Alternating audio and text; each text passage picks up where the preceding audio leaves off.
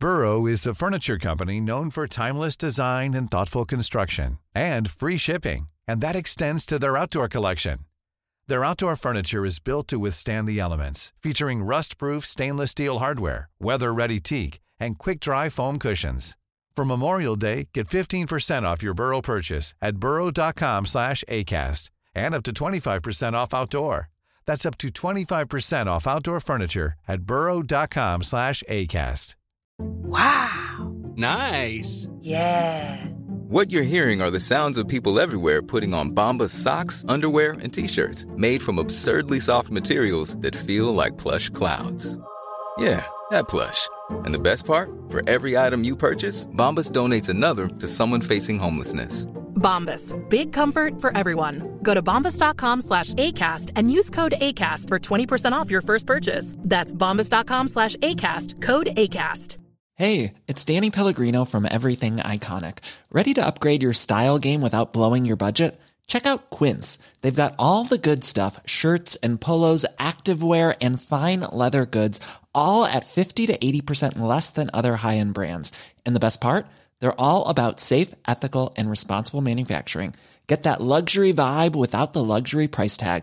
Hit up quince.com slash upgrade for free shipping and three sixty-five day returns on your next order. That's quince.com slash upgrade.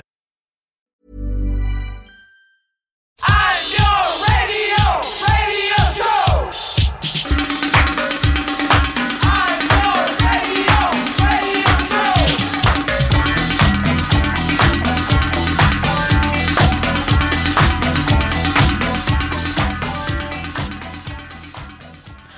Hello and welcome to the Niallor nine podcast. It is Niall and Andrea here. Andrea, how's it going?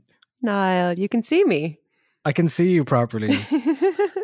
I have a new webcam. Um, you do. Even the word webcam ve- just feels so outdated, doesn't it? I know. I can't do anything properly, basically. Everything has to be slightly old-fashioned. But yeah, it's you sent me a webcam. It, it's not my fault. That is, is very crucial. It's not my fault. It's my computer's fault. But yes, I have a new webcam now. Um, should I thank the Patreons for it? Please do, because it's their, yeah. their money. Thank you, Patreons, for the for the new webcam so that Niall can see me now and I can't um, roll my eyes at all his hot takes um, in in secret. I have to I have to look engaged at all times. So thanks. I don't know if it was obvious, but the last uh, certainly last few months on and off, but certainly last week. I didn't even see you last week. No, we did no. our entire podcast about the return of live music, yeah. just with me talking at a blank screen. Yeah, we, and you and, and I also had uh, we also had a, a business meeting this week uh, in which the our our person who we were having the business meeting with couldn't see me either. Yeah. So it's not it's not very um, professional, you know. So now I've got a, a full professional Andrea setup. You know? Yeah, she's, she's not on just, Instagram anymore. You, you she's barely on Twitter, and she's barely visible on our camera. Oh man, I've been on Twitter far too much lately. Actually, I need to I need to dial it back. You need um, to rein it in, do you? Yeah, it's Sally Rooney's bucket hat is sending me, so I'm just I'm here. So yeah, I'm basically just there for the uh, Sally Rooney bucket hat content, which has been. Is this a promotional item? Is that what I saw? Oh, have you not seen? Okay, so. Yes, basically her publisher, there must have been some kind of mad clause in her publishing deal because she's released kind of merch, I suppose. And uh, it's tote bags, pencils, which I don't hate, little kind of postcards, and crucially, a yellow bucket hat with the name of the book on it. And I just, there's an essay brewing inside me about the bucket hat. I don't quite know where I'm at with it, but I know that I have at least three thousand words within me. So keep an eye, keep so an eye out. Related to the actual book then? I mean, the book. It is. It, it's, it's got the name of the, oh, sorry. Do you mean like a character in the book would wear yeah, the book? Yeah, somebody hat? Must wear it or something.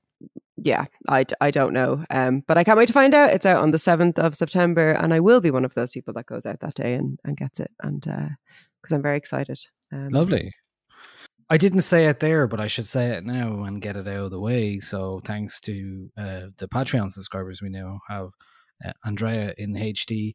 And what that means is that if you want to help out and support us and you like what we're doing and we like that we are talking about music and Sally Rooney bucket hats, Um, it is patreon.com forward slash Niallor nine. We were having discussions about a few of the things we're going to have a, ch- uh, a chat about today, including the Lord album as well later on. But we are going to talk about the music that has uh, moved us and, and uh, chimed with us in August at the moment. And uh, in this month. And some of the music that hasn't. And some of the music that hasn't, teaser. Uh, we'll be talking a bit about both of those things. Um, so will we just delve right in with uh, what's been going on? Because I think a lot of the music uh, we're talking about has been a soundtrack to the last month, and uh, therefore we can uh, go from there and explain what's been going on with us separately and together. All right, let's play. Uh, my first album that I'd like to discuss is from a Stony Batter musician called John Francis Flynn. Uh, the album is called I Would Not Live Always, a trad album, and uh, it is released on Riverlee, which is an imprint of Rough Trade. Uh, I believe he was spotted by the label um, supporting Lankum back in a couple of years ago. And uh, he is a, a, a very tall... a long-haired man who plays a double whistle and has released this beautiful album. So I'm going to play a bit of a song here now called Lovely Joan. A fine young man it was indeed, mounted on his milk-white steed. He rode, he rode himself all alone until he came to Lovely Joan.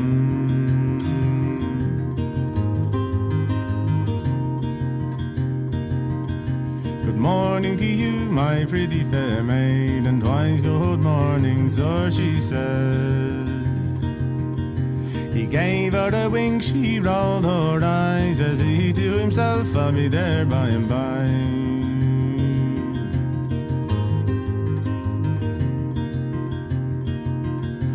Don't you think those books of hay, a pretty little place for us to play? Follow me like a sweet young thing, and I'll give you my golden ring.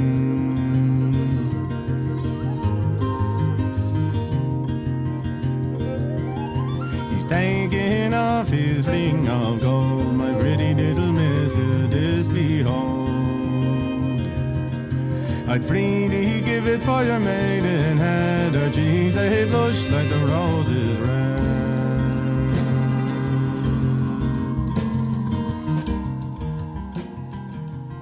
Okay, that was a taster of John Francis Flynn's album, which is called I Would Not Live Always. The uh, it's a yeah, it's a, it's a beautiful trad album, and we're getting quite a few of those uh, lately. I was uh, reminiscing earlier on about an article that I wrote in twenty twelve about uh, how Irish trad has been re- reinvigorated, which uh, uh, Uh, caught the ire of many trad purists at the time. My whole uh, point was that there was some interesting, new, different perspectives happening in trad music that were mm. translating to different kinds of music, whether it was the likes of Caoimhín Ó Raghallaigh playing, you know, the Hardanger fiddle, or, you know, um, the likes of the Spook with the thirteenth Lock or the Gloaming, which were obviously like no, like very seasoned players, but are doing very different things by bringing in people like Doveman, Thomas Bartlett to play piano.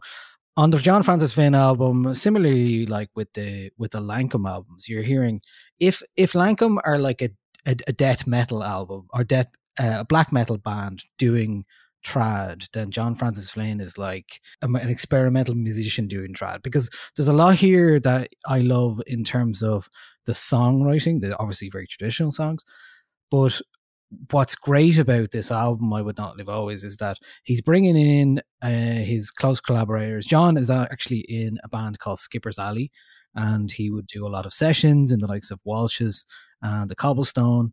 And he's that's where he plays his trade. But this album, he just decided to do something a bit different. So he's bringing in Ross Chaney, who does uh, drums and some of those kind of Tascam tape loops, which you can hear there. So very much like um, elevates the puts the music in a different way, in a different way from tra- from traditional music, because you've mm. got a lot of guitar there. You've got some jazz, jazzy kind of drums as well, and there's just interesting things happening there. Uh, one of the songs on it is a uh, part is the middle part of a diptych called uh, "Bring Me Home," and here you can hear now a, a track which sounds a little bit like, and and this is what I mean when I say trad has been has changed a lot, and the likes of Mary Wallopers and stuff like that. There's a lot of these things that are happening, and on John Francis Flynn album, you can hear a track that actually sounds very look much like Animal Collective. So here is a, a taste of this. Bring Me Home Part Two.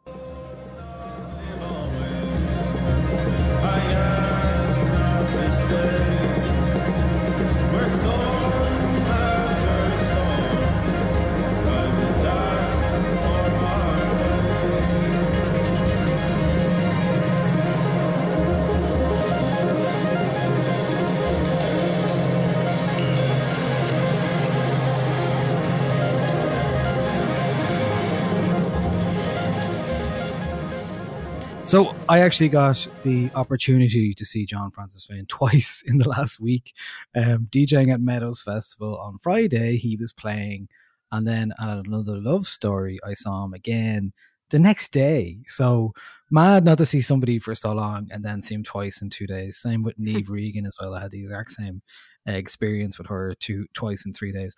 Um, and he does another thing on his album, and I won't. I won't spoil it yet because I think you didn't really need to see, see it live, but there's a track on it called Tralee Jail, which is uh, himself doing, he plays a double whistle that he's kind of like uh, two whistles, two tin whistles that he stuck together, and he plays kind of in this strange way, and I, it, it makes for some really interesting harmonic texture and uh, very, very interesting. So the album is John Francis Flynn, I Would Not Live Always. I would recommend go see him live when those things can happen again, and when they are happening, because some of the smaller events are happening. Have you had a chance to listen to this yet? No, I had, I had a sort of a cursory listen um, to a couple of the songs before we started recording, but I didn't want to go any further because I want to listen to this as an album. I'm excited to listen to it. What I've heard has been really interesting, and I think I remember back when Lankum released A Live Long Day, and it had such kind of broad appeal, um, which is sort of in retrospect not surprising because it's so brilliant, but at the time it was really exciting. And I think that that that is sort of what you're saying about like trad taking on a new uh a new form in sort of more, more popular um, Irish music. And I think we've been kind of waiting since then to see what that effect is going to have. And it's really exciting now to see albums like yeah. this coming out, kind of um, where where we've kind of like wet the palette of people who might necessarily listen to a lot of trad or a lot of drone or a lot of kind of experimental music. And then this is coming out and people are excited about it, and seems to be, it seems to be doing really well. I know I'm going to love it, but I just, I need to have some time with it, I think. So I'm yeah. very excited to spend, spend say, a bit of time with it.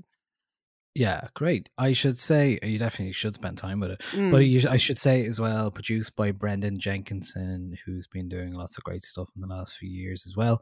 Ulton O'Brien is the other guy on, on the album as well. So Ulton O'Brien and Ross Chaney and John Francis Flynn. Um, if you want to hear more about John Francis Flynn, two podcasts I can recommend, actually. Uh, Donald Deneen's Make Me an Island podcast has a very deep dive with uh, John himself and all of his close collaborators. And then The Point of Everything's most recent podcast is an interview chat with uh, John as well. So is there anyone Owen hasn't interviewed? He's always he's always on the cutting edge. The Point of Everything is such a good such a good podcast. Just yes, but except for, Owen there. I mean, that's when it comes to Irish artists. But has he has he talked to our next artist? Probably not. Probably not. Um, no, maybe will we will we take a listen to um, to Brutal by Olivia Rodrigo? We will. Let's go.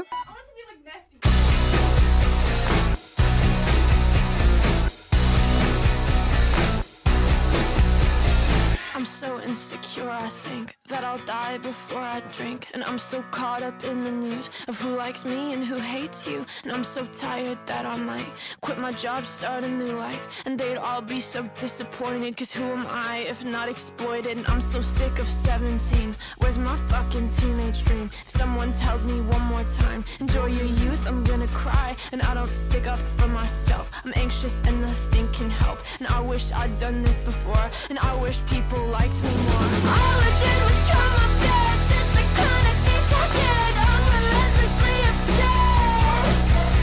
They say these are the golden years, but I wish I could disappear. Ego brutal out here.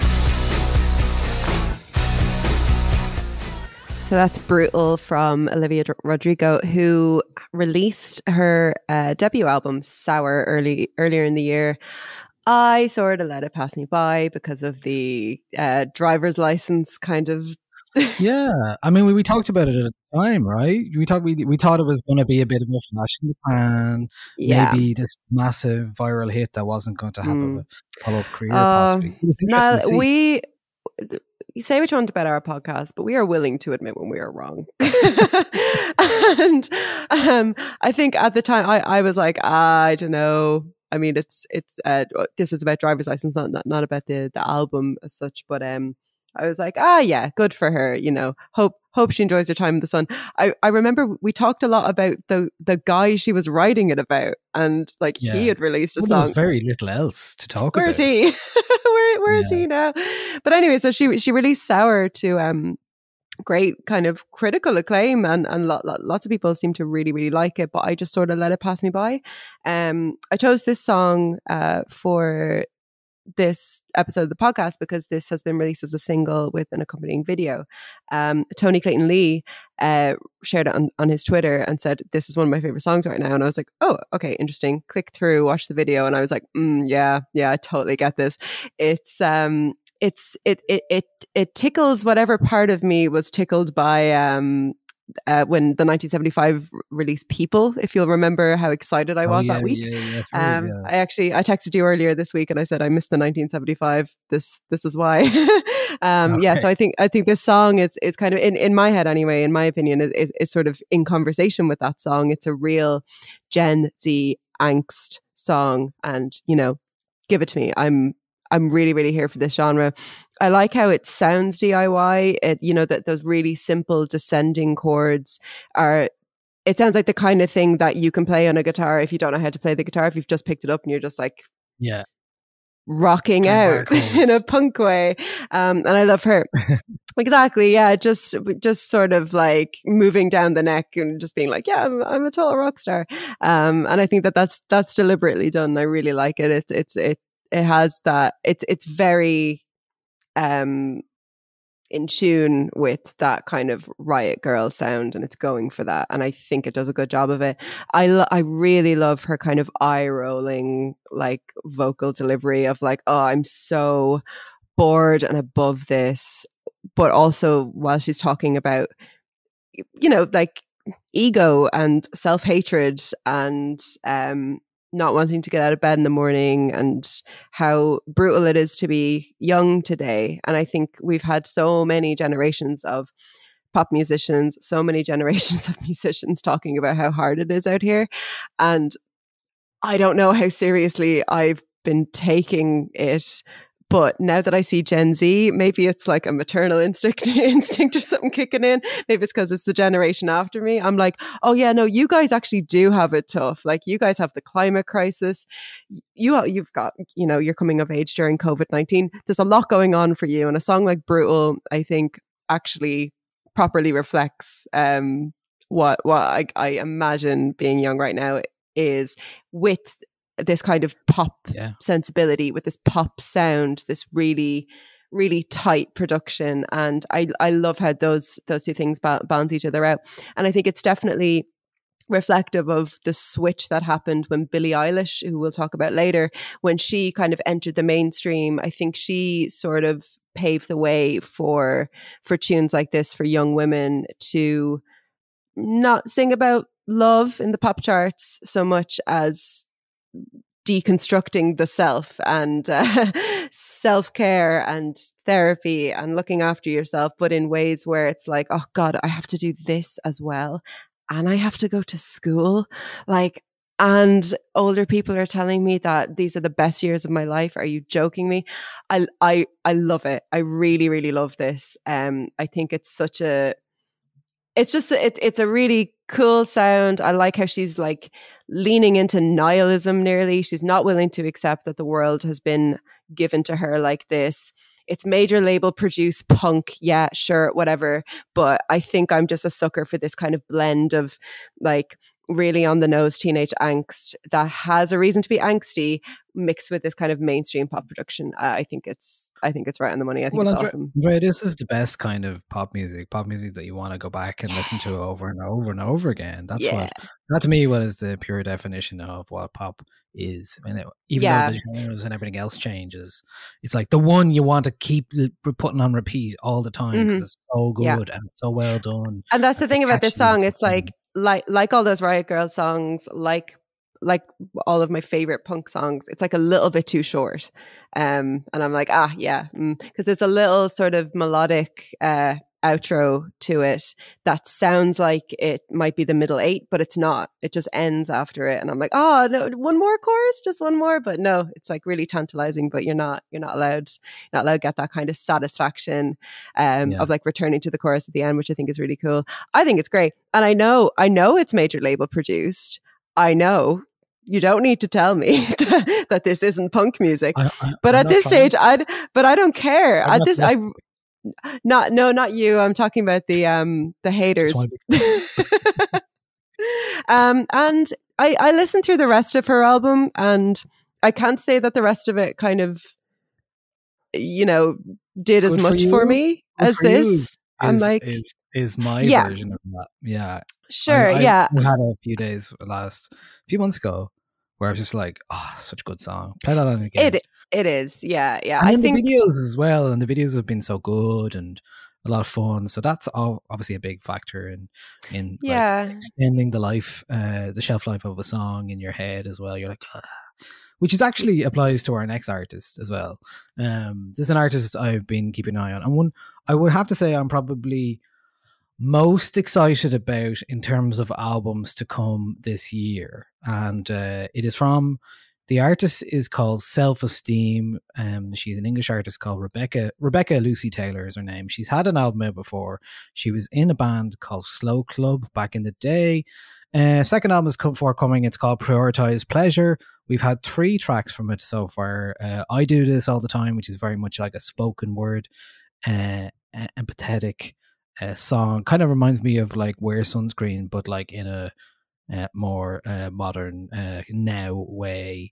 The U V rays are coming for us, everybody. Wear your sunscreen. She's very, very upset about it. I am. Even in winter, you have to wear sunscreen every day, even in winter. She's a song, second song, uh, third song called How Can I Help You, which came out, which is, has her uh, playing the drums. And what I like a lot about it is that she's really just this honest, um, human. She's really like a normal person who's talking about her problems and her issues and talking about I, I love the video. Like the video is great because it's her pounding the drums, but it's also like in doing so and in playing it, she's she just happens to be a woman, but she talks about uh, afterwards how like because she was a woman, she was playing drums, and you can see that her tits are out a bit in the video. So pri- the video is primarily about reclaiming that the idea that she has like a powerful she can play drums. She's always loved it. It was joyful. But once I had tits, that joy turned to fear for what might be said to me. So it's kind of re- reclaiming that idea.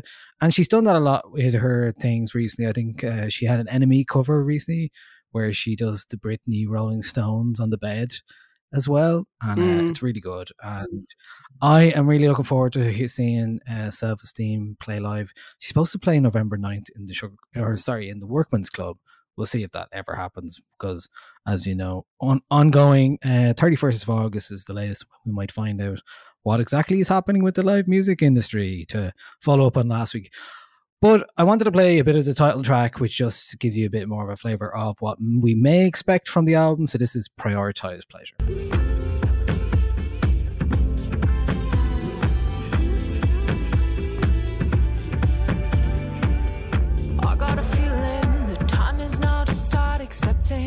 Everything I messed up, all the fucked up shit I did, thinking it will make me happy. Very little love it did really, and it happened lately as I willed this sunset to go quickly, and always thinking what next, never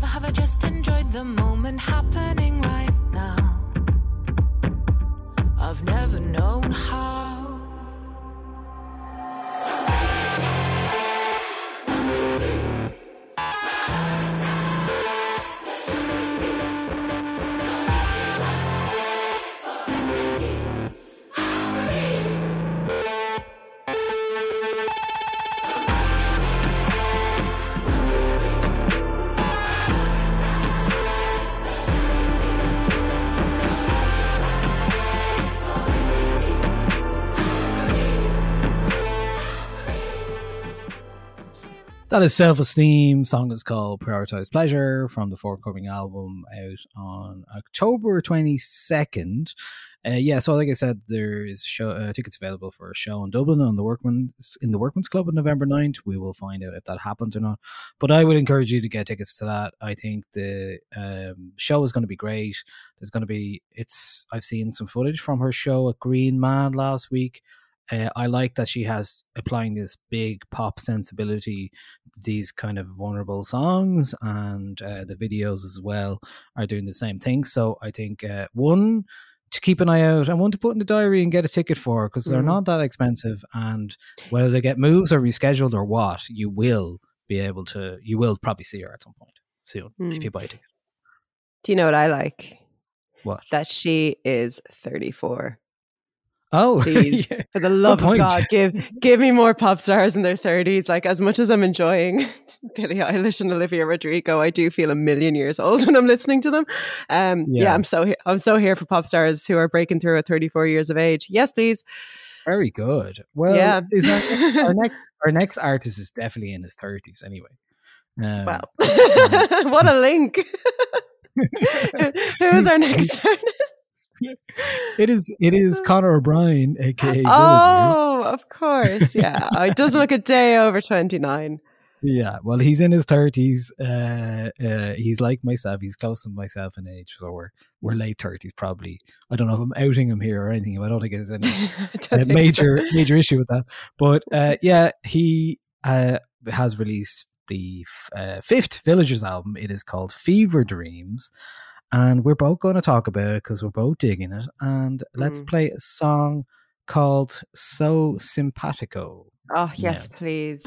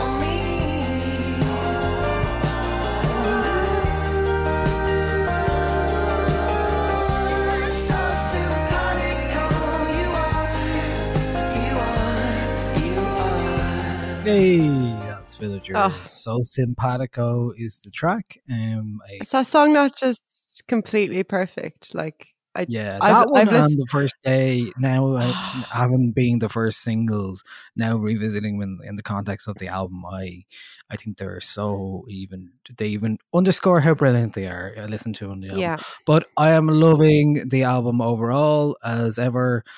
Conor O'Brien can't really do very very much wrong. Um, he did an interview no. with District Magazine uh, during the week, said how the album was inspired by seeing the number seven everywhere, and uh, which was par- he partially attributed to lockdown madness.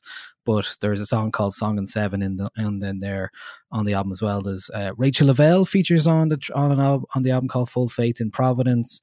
At the moment, I think it's a good sign when I can't pick a favourite.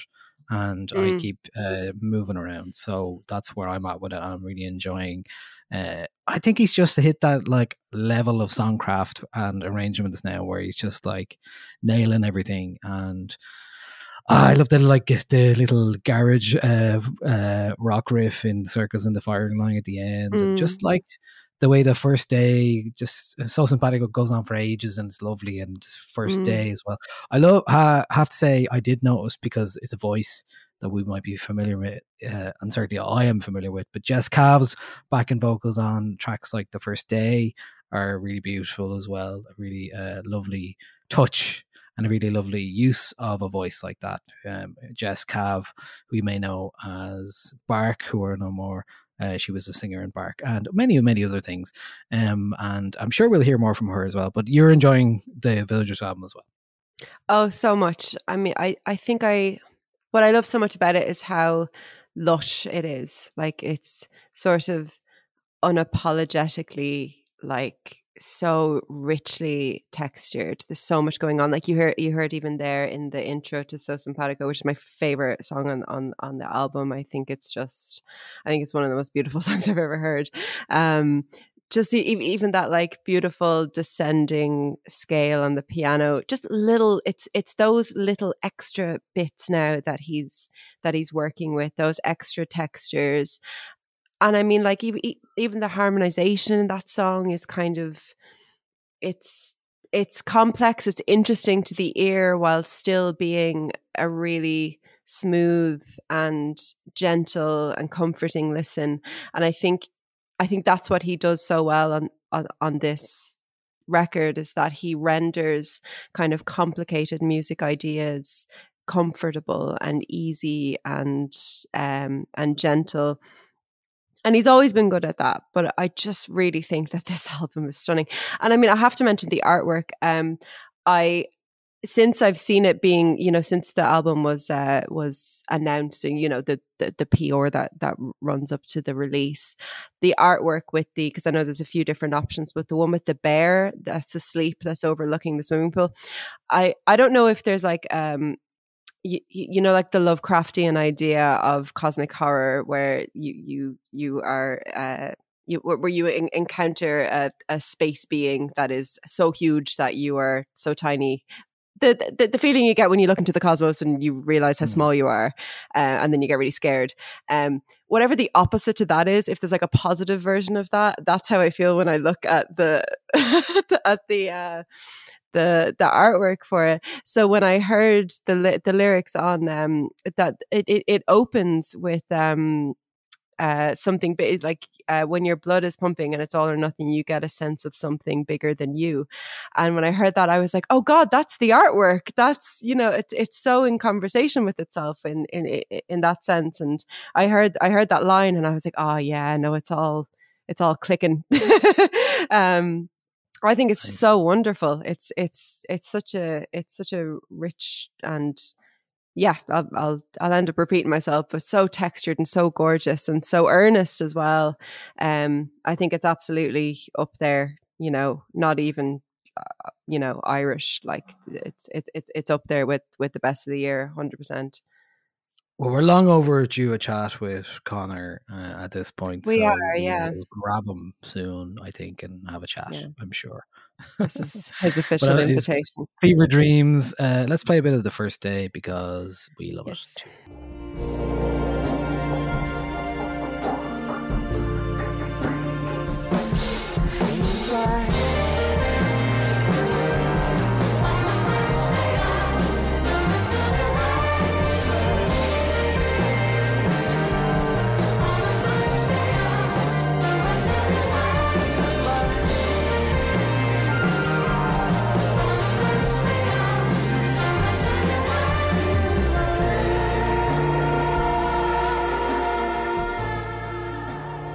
Ah, lovely, lovely, lovely stuff. You're just remarking on the drums there, Andrea. Ah, oh, God, they sound so good. Everything sounds so good. Bravo, everyone. Well, another band that are having a first day soon, a lot of the members, is uh, the member, four members, three members of the Chromatics, four of which uh, there are in total. Um, we never got a chance to talk about this yet. That was a mad sentence there, Niall. just just wanted to comment on that. Yeah, I, th- sure, I think it was I'm all sure. technically correct, but it was mad.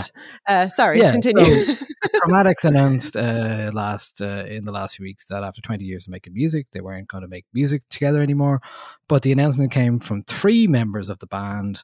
That was uh, Ruth Radlett, Adam Miller and Nat Walker, without the input of Johnny Jewel, who's often considered the Svengali of the label Italians Do It Better, and also the main producer uh, of uh, Chromatics music. Now, it just seems strange, to be honest, that this band who've been going for so long, who've been, there's always talk of whether, you know, they were the famed uh, Dear Tommy album that fail, has failed mm. to materialize over years. They're quite an elusive group of people with a yeah. lot of mystery surrounding them, yeah. Yeah, and they kind of have this hermetically sealed world, designed world that they've built for themselves mm. that, you know, is still there on uh, uh, Italians Do Better, who actually, a couple of days after the announcement that uh, Chromatics split up, Uh, released a Madonna covers compilation with all uh, oh, tracks that. from the artists on the label. Yeah, so that, so they were very clearly like, let's put this out to show that we're still around. But you know, I think Chromatics were uh, the main act in anyone's uh, line of thinking uh, on that label, and the best, and clearly mm. the one that had the most impact as well. And now um, I I haven't seen them live, and. No, I can't. I'm really sad about that. Why didn't you come to Vicar Street? I remember there was a reason I didn't go to Vicar Street, Niall. Um, I might, I might have had... I know. I, I remember you going and you sent me photos, but I, I was definitely somewhere. I wasn't at home. There was something going on. I might have been at another gig. I'll have to look into yeah. that. Remember, remember the days when there'd be more than one gig on, like, in one night? Yeah, imagine that. Yeah. In one month. Mm, yeah, so that's wow. our, that gig in Vicar Street with Chromatics and Desire and, and Glass Candy, I think it was, no. Uh, Desire and somebody else, I can't remember, one of the other label bands, uh, played as well. And uh, they, that was one of their last ever gigs, Mirrors, in Mirrors it was. Um, so it was a week before what was their last ever show. And I think there's probably more to come out about what happened there in terms of the band. Maybe they all just got fed up of waiting around. Maybe... Uh, Johnny Jewel is a, a complete control freak. Maybe there's something else going on. Who knows? Either way, it probably wasn't the most amicable split if three of the members are announcing on their own Instagrams that they're broken up as opposed to all together. And even his Johnny Jewel statement was very much like, uh, we, I wish them well, uh, but I'm going to do stuff. Um, so, yeah, I'd say there's some issues there. But look, anyway, if you want more uh, on Chromatics, just say I wrote a piece about them uh, on the website and a playlist as well. Thank you. Thank you, Andrea. I appreciate that. But here's a little bit of uh, one of the songs from uh, one of my favorite albums of theirs, Kill for Love from twenty twelve. This is These Streets Will Never Be the Same Again. Streets where I'm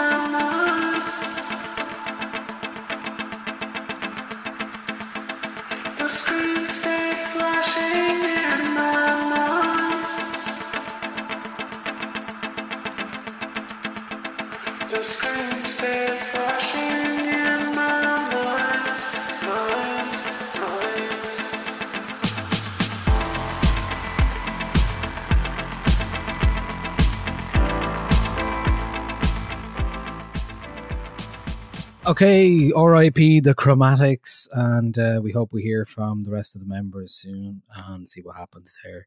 Now, my next choice is a track because, you know, having some real world uh, experience and getting to play some tunes for people on, at I M A on Friday was really lovely because got to see Just Mustard, John Francis Flynn and Niamh Regan that day.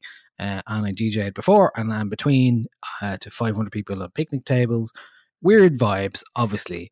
But the main thing it was that it was actually quite nice because once just it was a nice setup. Uh, people were into it. Uh, the seated thing worked for the first two acts. And then when darkness descended, it was so nice to have the combination of darkness, lights like strobe, uh, strobe lights and uh, a very loud band, uh, mm. Just Mustard. So... I was playing, I had like twenty minutes of tunes to, uh, to play before uh, Just Mustard, and I got to play a tune that I cannot wait to play in a big sweaty club, and it really gave me the the goo for some really like filthy, sweaty club experience. Um, and it is the Overmono remixer of For Those I Love's I Have a Love. So this is mm. a quick blast of that one. Surrounded by those you know, crying for your words and your soul. I have a love, and it never fades from the space where we learn to be brave and face guards, grief and knaves, and late days that could shame and break saints with the weight of the city's hate from the smothering state. But every cent we could take went on the art that we'd make. We'd go straight through the day on a rake of empty plates, up to eight of us pulling ten quid to make something great. So our love will never fade, our love will never fade.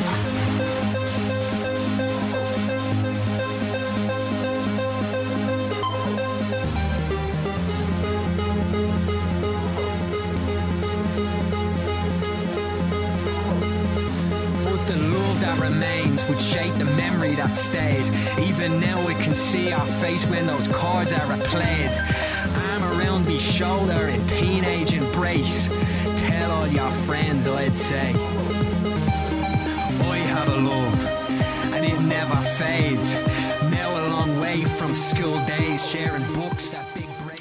So that was the Overmono remix of For Those I Love, I Have a Love. Uh, great to have it because, you know, I love that uh, I can get to play some Irish music and uh, or upbeat Irish music. So I think, oh, like Friday, for example, I was able to play a bit of Denise, like on Shaw. I played that.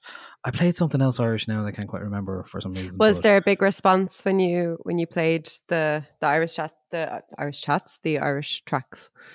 Yeah, there was a little bit of a buzz, all right, which like, was woo. nice to hear. Um, yeah, so that Great. was lovely. That was lovely. Uh, nice to hear that. And I think many more ahead, hopefully. So anyway, just wanted to mark that because that's great. Because like the For Those I Love album is obviously brilliant, but to be able to have a track that definitely works in D J sets is, is mm. um, a really lovely thing. So, okay, next choice is a track from yourself and is a band uh, you we know you love only too well. Well, look, it's not going to surprise anybody that this is on my list. Uh, this is um, Big Thief with Big Little Thief. Things. Their cover of One Direction's Little Things.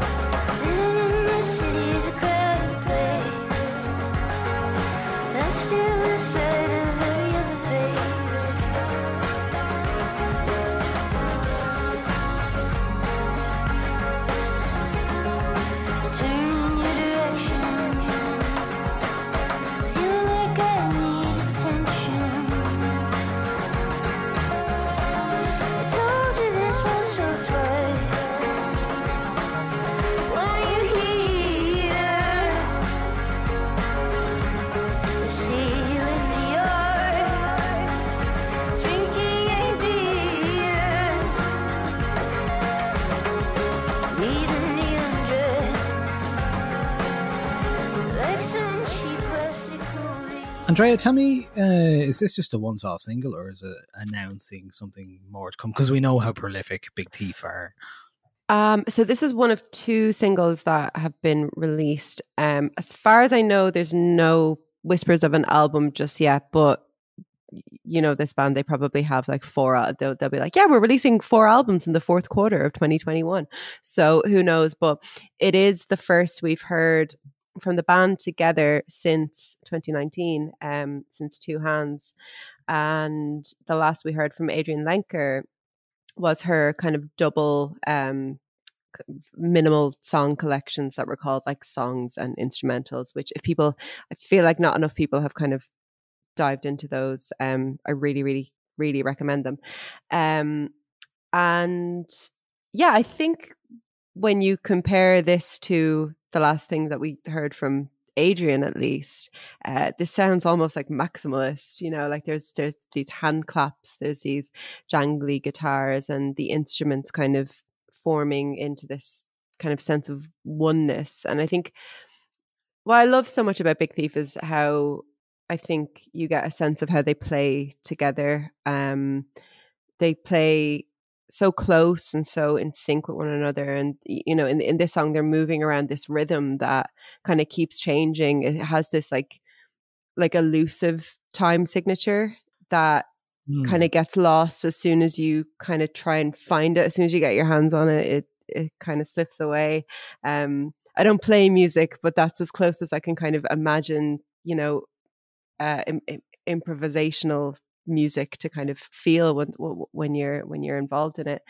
And I love at at the end of the the song is quite long, actually. It's like five five and a half. It's almost six minutes long, and it has this gorgeous instrumental instrumental outro with Adrienne Lenker making these kind of little what sound like improvisational um, melodic noises over over these guitars that have kind of various. various different sounds, various like levels of distortion, but they're so they're so in tune with one another and so in conversation with her and what she's doing. It's almost like a call and response thing, um, and it's a really organic sound, um, much more reflective of uh, Two Hands, the album from twenty nineteen, as opposed to U F O F, which is also an album from twenty nineteen, but had a bit more of a kind of cosmic um sound to it. Um though it does remind me this song does remind me of Cattails from U F O F.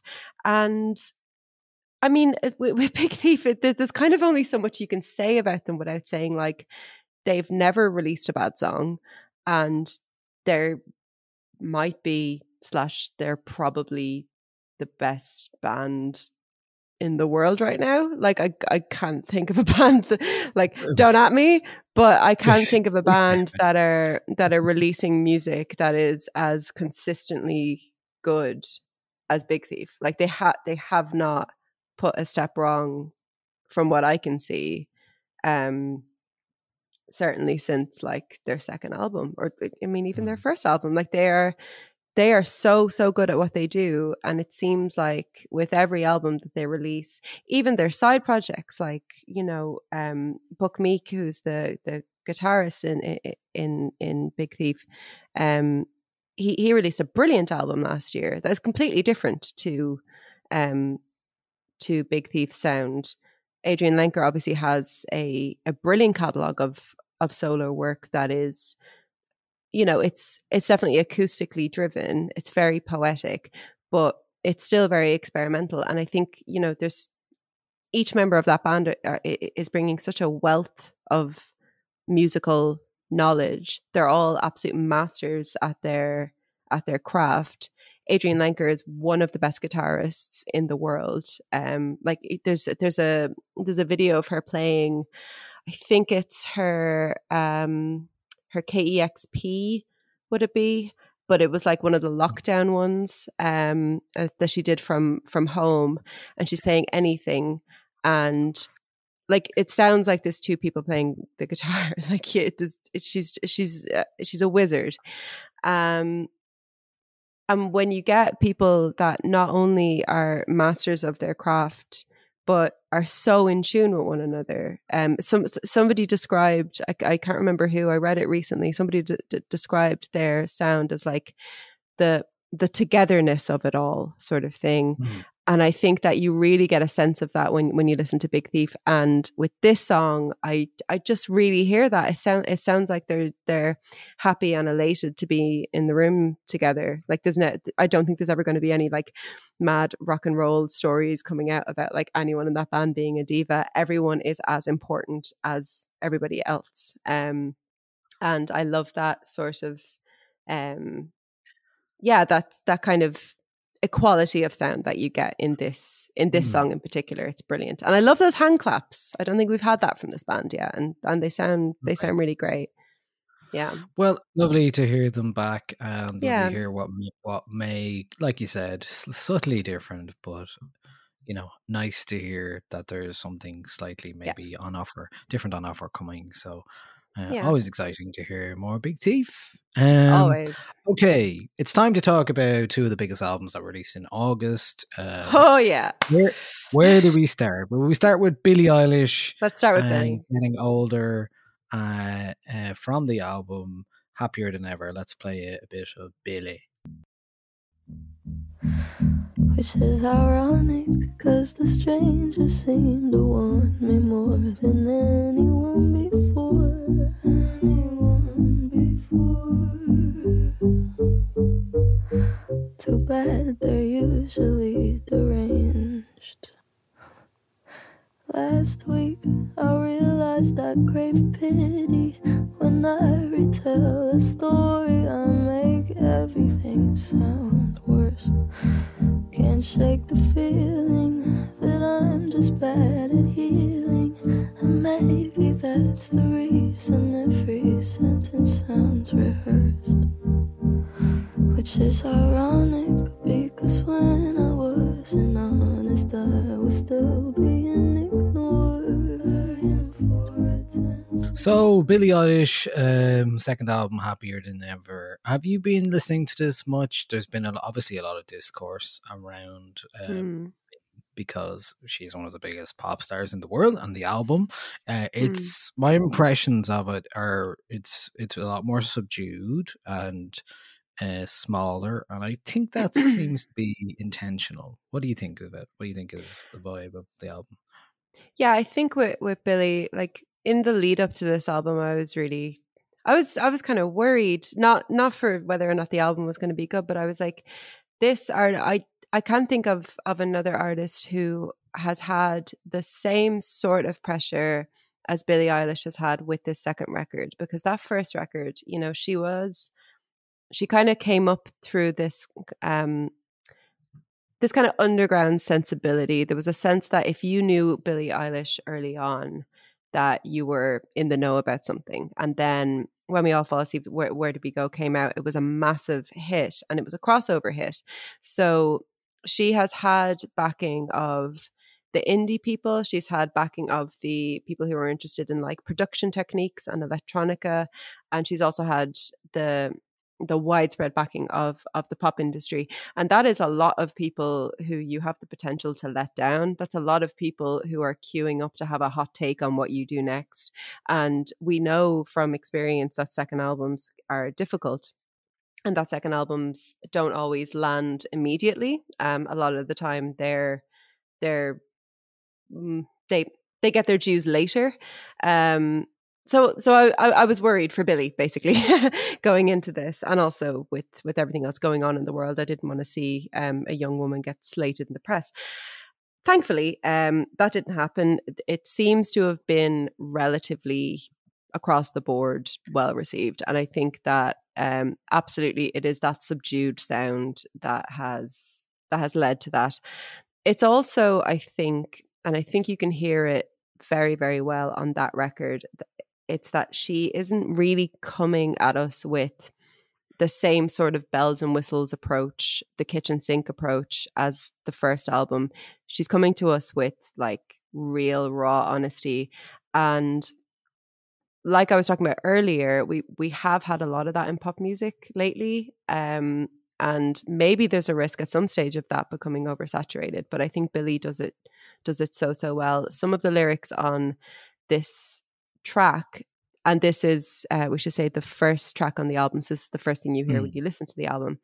um I do think the lyric, last week I realized I crave pity, when I retell a story I make everything sound worse, can't shake the feeling that I'm just bad at healing, and maybe that's the reason every sentence sounds rehearsed. I just think that's like kind of brilliant. I think that her just coming out and saying I I am so vulnerable, but I'm not vulnerable in, in the way that you're used to pop stars telling you that they're vulnerable. She is, she's rejecting the fame that she has in a way that is kind of palpable and determinable and understandable for somebody that doesn't share it. Um, another artist who we are going to discuss later, I think, missed missed the ball on that completely, but I think yeah. Billie comes out here and makes what she's saying relatable and and makes it easy to hear, because she's not, I don't get the impression that Billie wants to be a pop star, and I know that that's sort of in vogue right now, but I really, really get the impression that she she is a musician first and a pop star second, and I don't think that's true of everybody who's in the charts right now. Um, and so I think that she she absolutely did the right thing with this album, and I think that no matter what Billie does, she is from now on going to set the course. She's going to set the she's going to set the scene for people to follow her. I think Olivia Ro- Rodrigo has been kind of looking to Billie Eilish. I think a lot of artists who are going to be coming up in pop music are going to be looking to Billie Eilish, to this very introspective, th- almost therapy-driven um, self-analysis um, that is, you know, it's self-analysis to the point where you're almost tearing yourself apart in the name of your art. Like, that's huge. That's, that is, that's a huge concept. And I think, I think Billie is is brilliant at it, because she is such an intelligent um, musician, and it's such an intelligent um, lyricist. And obviously, the the production on on Billie Eilish uh, music is sort of second to none. It's it's genuinely experimental, and and, and you can hear it in that in, in that song there as well. So um, yeah, I think I think she's done a really good thing with this album, which is to not step back, but not step forward either. She sounds like she's taking stock, and she's genuinely trying um, to make sense of what is actually going on in her life right now. And I think that that's what makes it relatable. Sounds like a jump almost to a an album in the future, like album four or five or something. Sometimes, yeah. You know, it's like, yeah. Skipped the whole having to give you the hits thing for the second album. Mm. Um, you know, skipping the third album, which is like the acoustic one. That's a joke because yeah, uh, for obvious reasons, you'll, you'll understand. Um, I think the album is too long. Generally, mm. it's uh, sixteen songs, fifty-six minutes. It's uh, there's a lot mm. gone. There's a few I would have lo- lost myself, but yeah. Um, I think so too. I think yeah, it's by I mean, no. I, I think it's by no means a perfect album. I'm definitely not out here saying it's like one of one of the best yeah. albums of the year, but I think it's definitely one of the most interesting albums of the year. Yeah, I think that's fair. I think that's fair. I can't see myself going back to this an awful lot, but that's okay. Um, it's not. Necessarily... What did you think of the Bossa Nova track? Is that it, one of the yeah, ones? It was only like a tinge of Bossa Nova, mm. um, so I like. It. Yeah, I quite liked it. uh, I think I do like that that kind of Billie Eilish though, where it's like the sonics are there, like Bad Guy and all that kind of stuff, that kind of excitement. I definitely mm. do like that, but I totally understand why they've gone t- in a different way here. It'd be mm. interesting to see what the long-term effect is on her career, if there is one. Um, and I hope that she is happier than ever, generally. Mm. Like, I mean, I, I mean, think... that is a such a weight on her shoulders, and you do worry about someone so young being asked to uh, take on so much. And mm. I think she has done it so well in this album, because she's so clever and so yeah. empathetic and understanding of what her situation is. She does seem genuinely supported, as we discussed with the documentary last year. Um, and you, I think there is a good support network around her, and I hope that stays.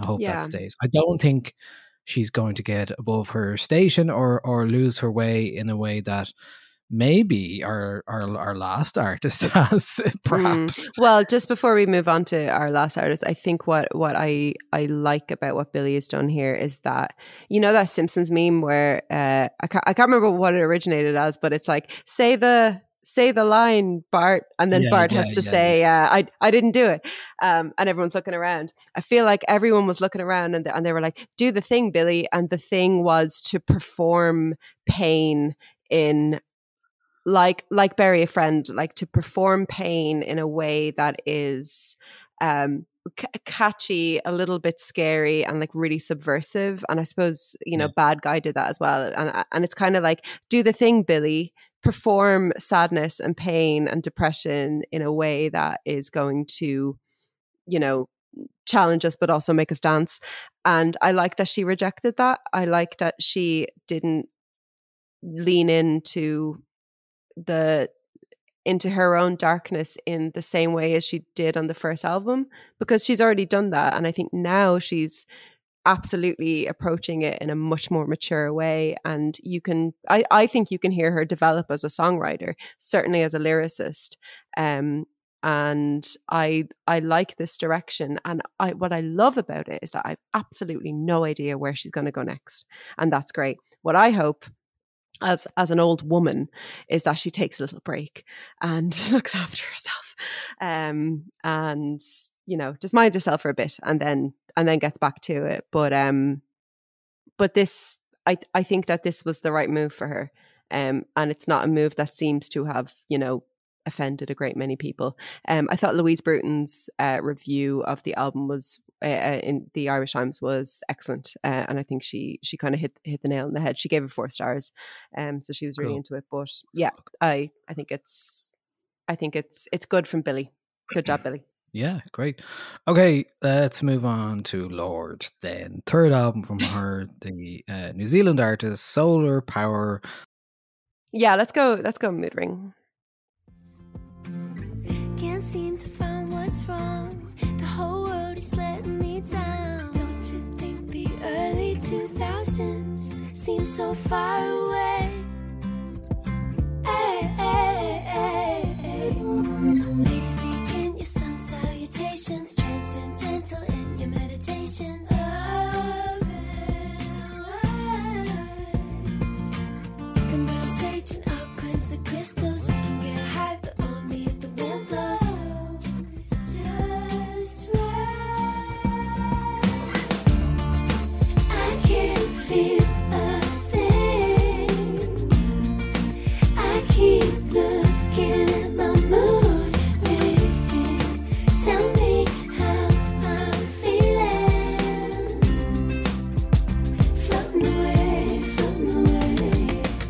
Okay, that's Mood Ring from Lorde. Um, okay, I'll be honest, I haven't heard this album that much because I've only listened to it once. Mm. So I'm not fully qualified what was to talk your, about it. What was your kind of immediate sense of the album, though? What did you come away yeah, with? Yeah, okay, well, let me just say I was Because I, th- very... I think it's absolutely fair to just, you know, we will build this as a first reaction, but how did you feel? Yeah. Um, I was surprised by it, the smallness of the record. I was surprised by its relative... um. lack of ambition, uh, maybe arrangement wise. Um, it seems very content to sit on a beach with an acoustic guitar and a couple of your mates and give you uh, this kind of chill, cool, nice vibe that you see in the video for Solar Power, the song. Um, but I think you have you have uh, more real, fully realized thoughts and all that kind of stuff, and uh, especially the lyrics. I think um, mm-hmm. that's something I, I was like, okay, the vibe of this record is strange uh, compared to Mel. Obviously, artists can do something very different, but what to me, Lorde's was great at capturing a zeitgeist, but also um, her own uh, generation's thoughts and feelings. Um, and uh, with melodrama, I know, uh, like I loved melodrama. I thought there was fantastic. Uh, sprightly dramatic moments on it that just worked so well on a big stage, and in this in the pure pop sense of of throwing things at a wall and making like things you, you uh, can't touch stick. Green Light, you can't touch it, like it's, it's such perfect. A good song, yeah, it's perfect. Like. And I I even love that she took the the vocal stuff and um cha- was able to make, you know, little ad libs and stuff work for her in the, in that way. I think, uh, I know it wasn't for everyone, but I mm. think it, I think it's a fantastic album. Um, so when you come to this, I was like, okay, I'm not really interested in what you have to say here. This feels like a, you're coming from a very different place, and um, it's hard. It was harder to relate to as well. I was like, okay, I'm. It does feel like when we're talking about somebody like Billie Eilish, who's still relatable, even though she's one of the biggest pop stars ever, it feels like Lorde is going yes. off into the deep end a bit. Yeah, I, I, I think so. I mean, um, apologies to the, to the Patreons who are in the Discord, because I'm probably going to end up repeating a lot of, I, I, I, I, I sort of like live blogged he he was blogging um live blogged my reaction to it in in one of the Discord channels, but um I yeah I think I think you hit the nail on the head there when when you compare it to Billie. I know it is not the best thing in the world to do to compare two female pop stars to each other, but look, here we are. They came out very close together. this album, I sort of can't look away at the same time. Do you know what I mean? Like, it's it's odd. I I loved Lord's first record.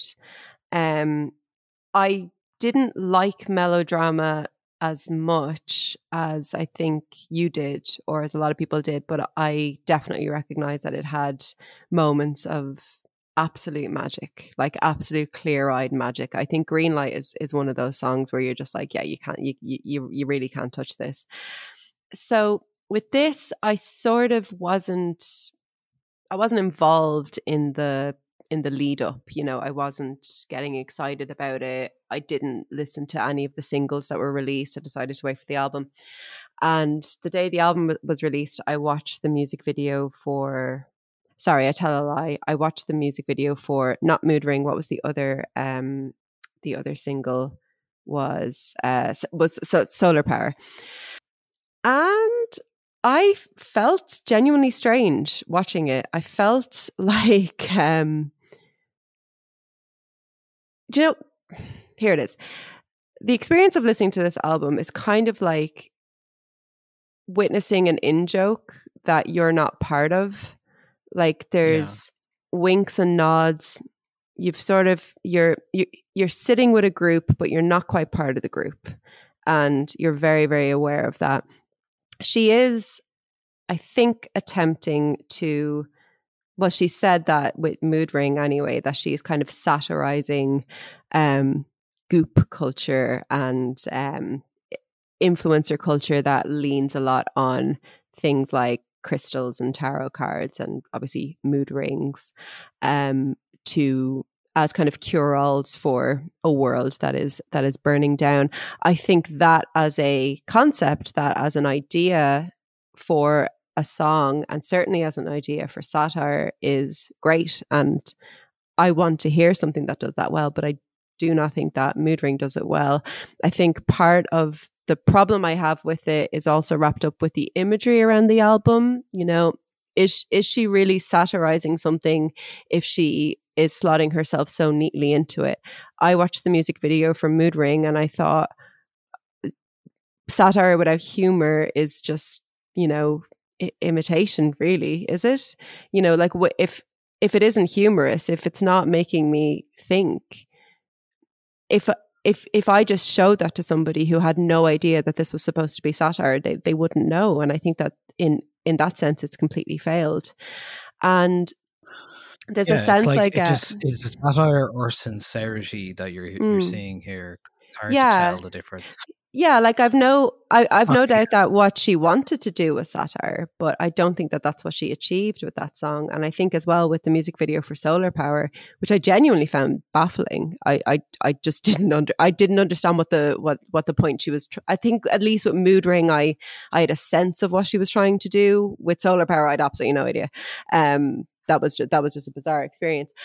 And I think, I said it in the Discord, my big hot take from listening to this album is that uh, the richer you get, the less interesting your ideas become uh, w- w- with musicians. Now, obviously, that's not true. Like that's, but but I think in Lord's case, um, there was something about a uh, successful, wealthy, privileged white woman satirizing in a quite unkind but also not very successful way certain other privileged white women, that just made me think like, oh, just instead of turning the camera that way, Lord, why don't you just turn it turn it back towards yourself? Because you, I just feel like she's missing something there. There's just something about how she is satirizing other women who are in not dissimilar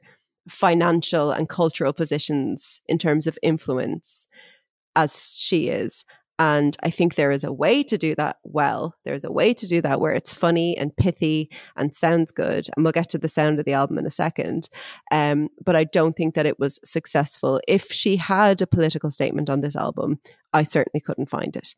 Um, now, in terms of the sound of the album, I just, you know, I, I couldn't find anything to latch onto. I don't know if if you were the same, but like, it's been a, it's been a while since I've come away from an album that I've listened to like at least six times, not really being able to like sing any of the melodies. I guess Mood Ring, because I have a kind of a macabre fascination with it. I suppose I, I sort of can't look away from that song in a weird way. But like, there's another song that that we might play. I I, I put it on the on the playlist, which is um, "High at the Nail Salon," um, that I I mentioned during my live blogging of it. Um, set it is both in kind of in style and content like a Lana Del Rey song generator, um, and it is bafflingly close to Lana Del Rey. It, it sounds like a Lana Del Rey parody, but I don't think that that's what it is. Um, do we have a clip of that of that song? And all the times they will change, it'll all come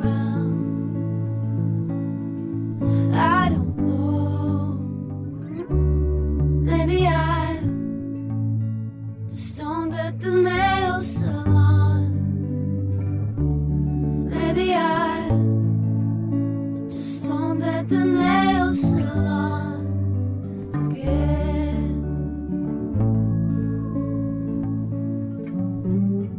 Now, look, if I'm Lana Del Rey, if I'm Jack Antonoff, who actually he wouldn't because he produced this album, but I would be listening to this song and I would be saying, hmm, this sounds an awful lot like um, Hope is a Dangerous Thing for a Woman Like Me to Have uh, by Lana Del Rey. And it's also, you know, Stoned at the Nail Salon is that is that Lana Del Rey. That's that is Lana. It's generally. Classic Lana. And I don't think Lorde gets away with it in the same way that Lana gets away with it. And I think my problem with the Lorde record is that it, it feeds into an area of pop music that I've become increasingly kind of dismayed and annoyed by, which is that everything has to be this kind of meta, self-referential, you know, figure out the code, figure out the password. And it's all just maybe a little bit too wrapped up in itself and wrapped up in its own mythology in a way that I think Billie Eilish isn't doing. Olivia Rodrigo's not doing that. But I think Lorde, Taylor Swift are kind of erring towards that side of things that I just don't, I've, I've, I personally find it hard to connect with. Um, and I think Lorde, I, I think this is a misstep from her, um, from somebody that I think is incredibly talented and has up until this point really had her finger on the pulse of what is needed. I, I, I don't understand this decision. And there's plenty of people out there who love this record, and that's fine. Please, please, please don't at me. Um, but I mean, tell tell me why you like the record. If anybody wants to get in touch and tell me why they like the record, I'm more than happy to hear it. But I mean, this, it's genuinely baffling, but I also kind of can't look away. I've watched the music video for Mood Ring a lot of times because I feel like there's some kind of, there's that there's something I'm missing. And the more I watch it, the more You're I realize like- there isn't. It's not there. It's wow. vacuous. Yeah.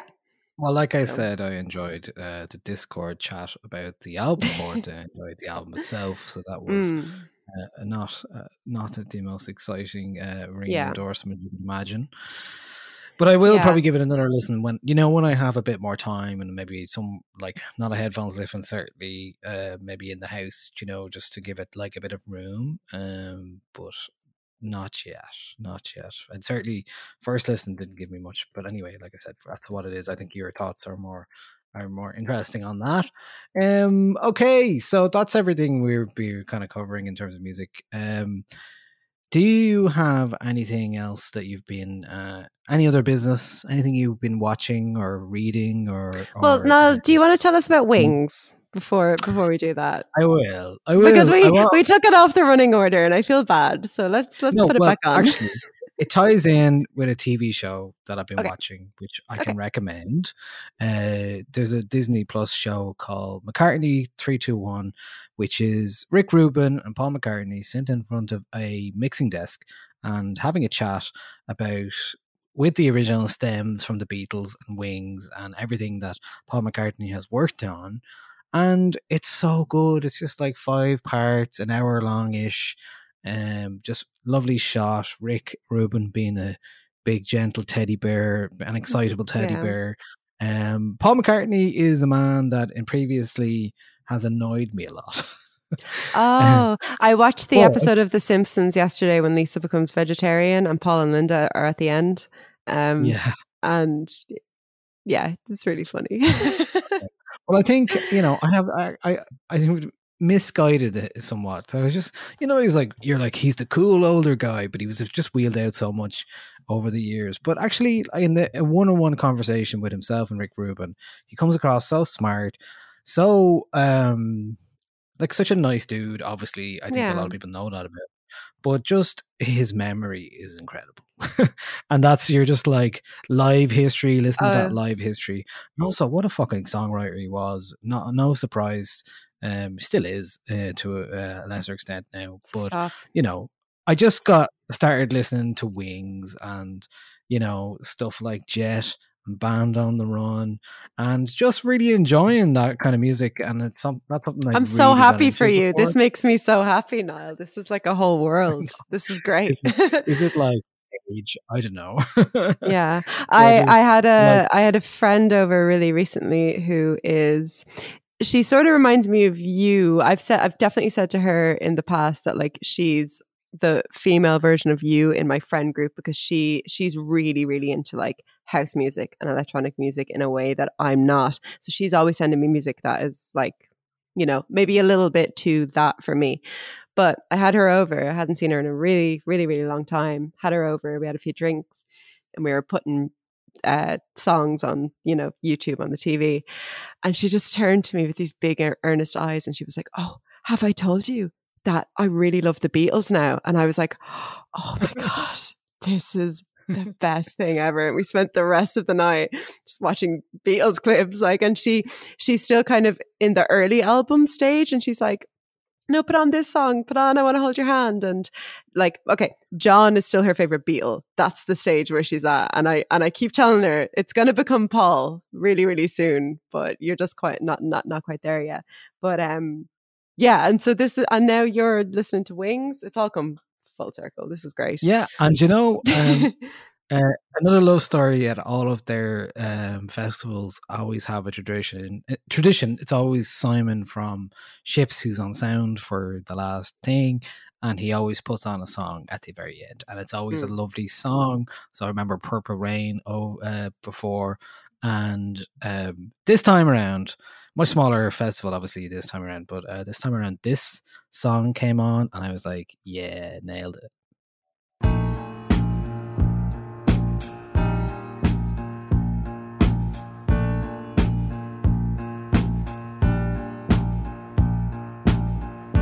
Someone knocking at the door.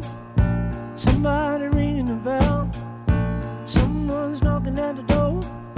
Somebody's ringing the bell. Do me a favor, open the door and let him in. Ooh, yeah. Someone's knocking at the door. We're, we're, we're having a long episode, so I won't go too long on that. But uh, that is obviously Wings, let him in. Uh, just to compound the fact that I've spent a lot of the last of August listening to Wings and enjoying uh, Paul McCartney as a human and a songwriter. I was like, isn't that oh, nice? Isn't that that's nice? Lovely. So there you go. It was nice to to have that underscored in real life and have people have see have people have a little bop at the end of a festival to that. So it's lovely. Excellent. Um, I'm going to give you a book, a T V show and a movie. Go, do it. Do it. Nice do and tight. Uh, my T V show is um, For Braidelsen, which is... Oh, been a while. Not the correct pronunciation of uh, The Killing, which is a, a Danish T V series, uh, police procedural. It was sort of the series that kicked, yeah, kicked the it all off. The yeah, Jumper. The Jumper. So uh, it's excellent. What's um, name? Oh, Larsen. Uh, Lund. No, no, Sarah Lund, yes. Sarah yes. Lund. Um, have you watched it? Yeah, years ago. Yeah, I have never seen it. So um, my boyfriend who has moved in, uh, he, when he went home to get all his records and stuff, he yeah. also brought like a, yeah, I know, big announcement. Uh, he also brought um, the D V D collection from his mom. And I was like, oh my God, not only do we get to watch this like old Danish T V series in which people have literal thirty-three tens in it, uh, we also get to watch it on D V D, so it's it's fantastic. Really enjoying it. Yeah, we're on the first, I'd say we'll probably finish the first series this week. Um, excellent jumpers, absolutely brilliant. Not not as dated as you would expect something um, that was made in, what year was it twenty twelve made? No, two thousand seven to two thousand twelve. two thousand seven Yeah, so first series was two thousand seven. Wow. So um so yeah, that's excellent. Really, really enjoying it. If you like the, you know, uh Scandi police murder investigation dramas and you haven't seen it, it's an excellent way to see the kind of uh the genesis of that. Um my film Uh, that I watched that I loved uh, was uh, In the Mood for Love, uh, which is directed by Wong Kar-wai, um, which is a kind of a real oh, yeah. slow burner. Um, oh, you're going deep. You're going deep into the past. Yeah, yeah. It's it's it, it was really it was just one of those films that I, you know, I should have seen it by now, sort of thing. We watched Call Me by Your Name like the night before, um, because he hadn't oh. seen it, and in response, he showed me in, in the Mood for Love, and I was like, yeah, fair enough. Um, yeah, really beautiful slow burn romance. Um, just the most beautiful costuming, and direction, and colors, and cinematography that um. Yeah, it's really yeah. effective and, I just and, read and wonderful. When I think of that film. Yeah, yeah, really, really vibrant and amazing performances, and just the most beautiful people that have ever been on screen. Like, it's just ridiculously beautiful people. Um, and my book, I've read a few books, that, well, some of them I'm not finished, but I'll recommend um, a book by Tim Moore, M O H R, called uh, Burning Down the House. As in house, H A U S, uh, Punk Rock Revolution and the Fall of the Berlin Wall, which is about, um, it's kind of a, I guess, ethnographic or historical study of um, of punks in East Berlin around the time of the fall of the wall and how they impacted that, and also what, what life was like to be um, a punk in East Berlin. Uh, and it's really, really interesting. Um, it's a bit, it can sometimes be a bit like, and then and then he said, fuck you to the system and blah, blah, blah. But I'm really enjoying it. There's some really great stories from from some punks at that time in it. And nice. It's well written. So yeah, I'd recommend that. Yeah. Great. Um, I've been reading, uh, I know I haven't finished yet, but I know I can recommend Seamus O'Reilly's book, Did You Hear Mammy Died? Um, dying to read it, dying to read it. Um, and uh, very, like, sad, because it is about his mother dying, but uh, really fascinating to be uh, in a very large family in Derry. And I met Seamus a couple of times, um, a lovely fella, and uh, a top buzzer. And uh, it's one he's, one of he's, he's maybe my favorite person on Twitter. I remember like one night, two two of us uh, this before COVID, two of us in the group did like dramatic readings of his Twitter threads. I I did the oh. one where he was uh, on Caoimhín in front of yeah. Um, well, I did that in front of Mary McGuinness. Um, yeah, we, my, my my girlfriend and my pals hadn't. Uh, hadn't actually heard that story before. I know. I was, like, oh. I was the same. Oh no, it wasn't. It was on a Zoom call and I mentioned it or I, I quoted it or something and they were like, oh, what's that? And I was like, right, everybody, everybody grab a drink because I'm about to Gather read this out. It was just what is so, so good. Um, so the, the the book is great, is it? I'm, I am dying to It's so far, it. yeah, it's been great. Yeah, I'm Excellent. only about thirty pages in, but uh, enjoying good. that a lot. And we did mention as well, Summer of Love, maybe briefly as well. Great film to go and see uh, from, about the Harlem Cultural Festival in nineteen sixty-nine. Mm-hmm. Uh, absolutely stacked with uh, great performances, Nina Simone and and uh, so many mo- others. I think we mentioned it briefly maybe at the end mentioned of last, last week. week yeah. So yeah, and oh, the other the other show I just finished was called is called The White Lotus, um, which if you're looking for something diversionary and uh six parts, so kind of miniseries, I'd recommend The White Lotus. Uh, good cast, it's all about horrible people who go to a, a, a hotel in Hawaii, and it's it's Mike uh, White, who's the writer from School of Rock. Uh, he does it. Uh-huh. He's the director. I like School of Rock. And, yeah, and Jennifer Coolidge the, is in it. Um, there's lots of like Steve Zahn, Connie Britton. There's lots of people you know. Queen of my uh, heart, Jennifer Sweeney Coolidge from Euphoria is in it.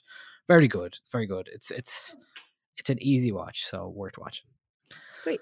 All right, well, I think that's it from us this week anyway, and uh, a nice long episode to get into. Next week, uh, we don't know what we're going to be doing, but we do believe that Donda is actually coming out.